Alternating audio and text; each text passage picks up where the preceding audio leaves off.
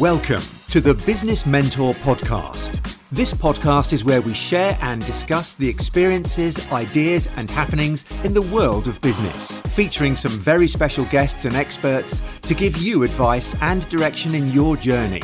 Introducing your host, award winning entrepreneur and Prince's Trust business mentor, Jay Dillon. Good morning, Entrepreneurs community. So uh, I thought I'd jump in and do a live video. I'm doing a podcast at the moment about Instagram and some change on Instagram that I've noticed, and also working with some of some high-level Instagram influencers who've got over like 10 million followers and 6 million followers. Just what I think is happening with Instagram. So recently, my likes and views got removed. So um, out of the blue, I know they're doing it around the world, but I think now they're bringing it to UK and mine got removed from the actual platform. So I can't see uh, how many, well, I can see in, in a section, but I can't see like how many likes, how many views I've had on videos. Um, that's been for a month now. So I thought I'd jump on and do a video and a podcast about this and what's really happening, I feel, behind the scenes, talking to these influencers. So the influencer market is actually worth 15 billion pounds. Now, if you don't know much about influencer marketing, basically what that is is that's for, it's like a brand deal. So let's say David Beckham, who wants to work with Adidas, Adidas will pay him. They'll shout it out. Um, Beckham will do a video about it, and then he gets paid, and that's called influencer marketing.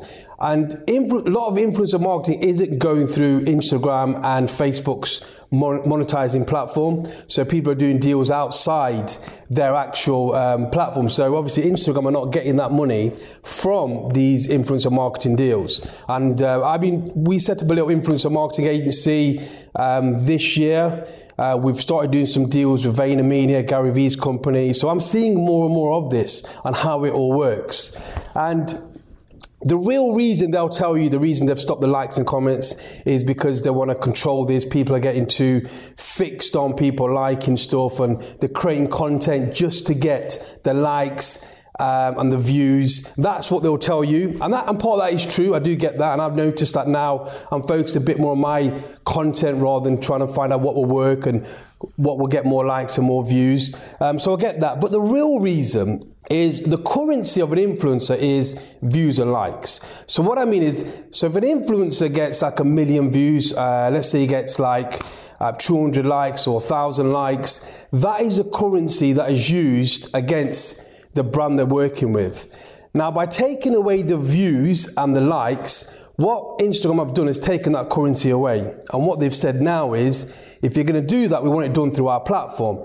And because they control the data, the brand will eventually have to go through Instagram to get that data to verify how well the campaign's gone. So as much as we think, and I think, you know, uh, initially was they're moving the views and likes because it's vanity and they don't want people getting fixed on that. The actual reason, if you look at the high level of the influencer marketing, is actually to do with this currency of views and likes. And that's coming more and more into play now, and I'm noticing that. Um, and by the way, if you've had your views and you've had your likes removed, comment below. I'd like to know who else has had that removed on their on their platform.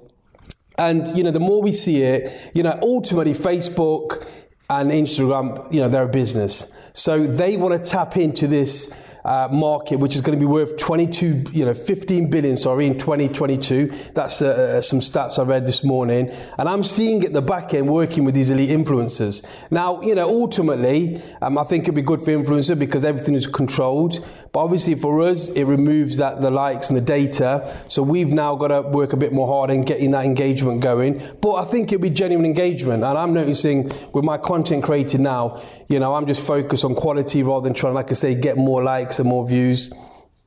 And I still think Instagram is a very good platform. I still think it's good. Now, you know, like in any platform, you know, the organic reach has been really good for me for Instagram. I didn't really pick up on the Facebook organic reach when that was happening, but Instagram's been good for you. I'm still getting a reach of around about 6,000 people are seeing my post.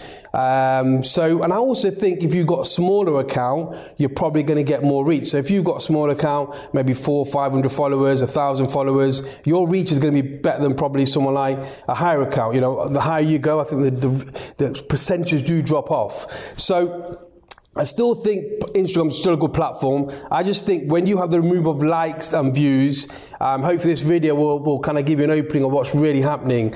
And it's down to the influencer marketing getting so big outside the platform.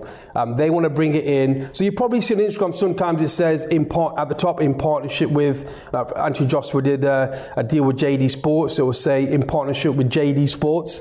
That's what they do as a control platform where Instagram will control that, control the data, and then they will say to JD, right, okay, you've had some good, good reach. Do you want more reach? This is what it's going to cost. So I think there's going to be a change in that on Instagram and you'll see a lot more paid partnerships. Obviously, at the bottom, if you do a paid partnership, now, you know, obviously by law you have to put hashtag sponsor or hashtag ad. That's coming to play now. Um, so a lot of uh, Instagram are tightening up on all these brand deals. You know, I don't do that many brand deals.